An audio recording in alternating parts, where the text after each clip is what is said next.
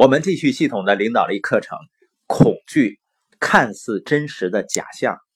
今天我们继续培养勇气的第二点，思考。我们经常看到有些人呢，他做一个决定，他是这样思考的：别人会怎么来看我呢？如果我做了这件事情，一个成年人，你做决定的唯一原因是这个决定是正确的，这件事情本身是正确的。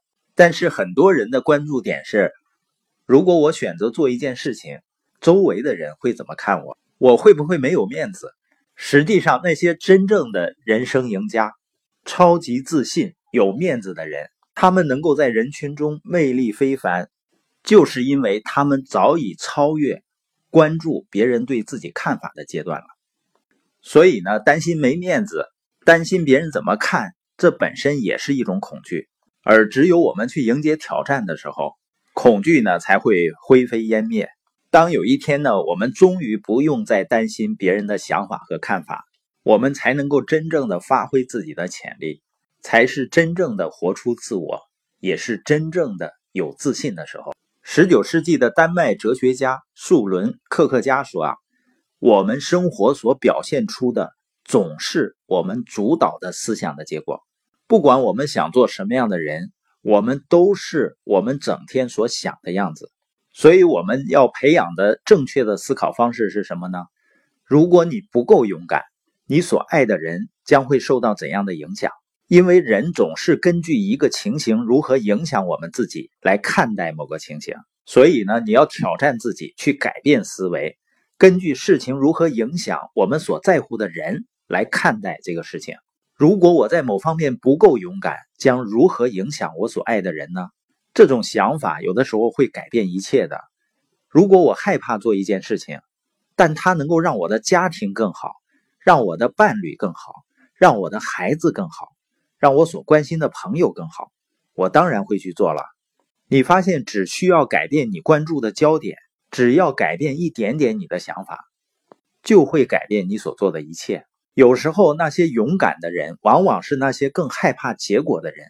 什么意思呢？生活中很多人更害怕去做一件事情的过程，你要更害怕结果，这样呢，你就会去做你害怕的事情，因为你更害怕不做的结果。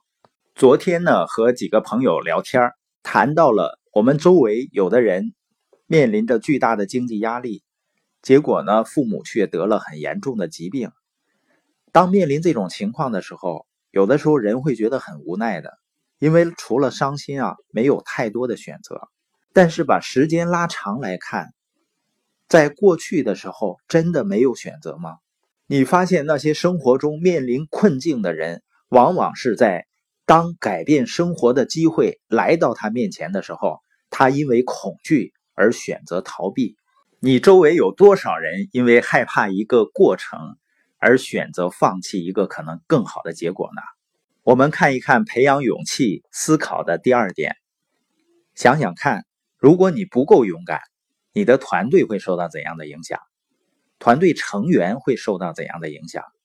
伟大的传教士葛培里说：“啊，勇气是具有感染力的。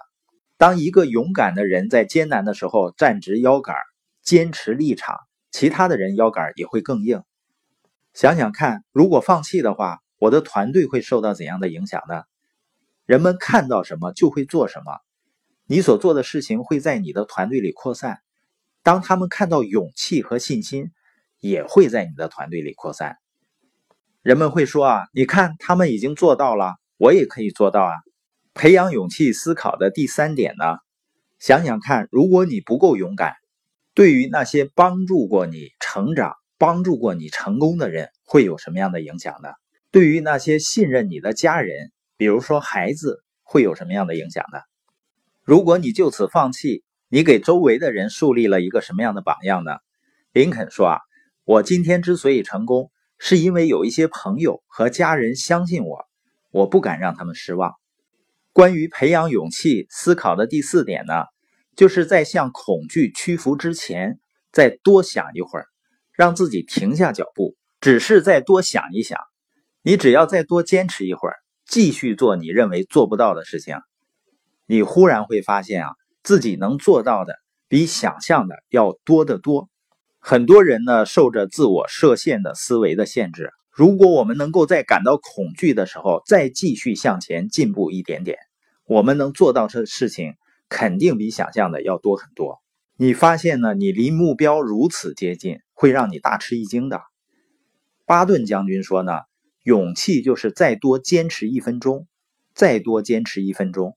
运动场上是不是有很多这样的故事？很多运动员感觉到自己好像已经不行了。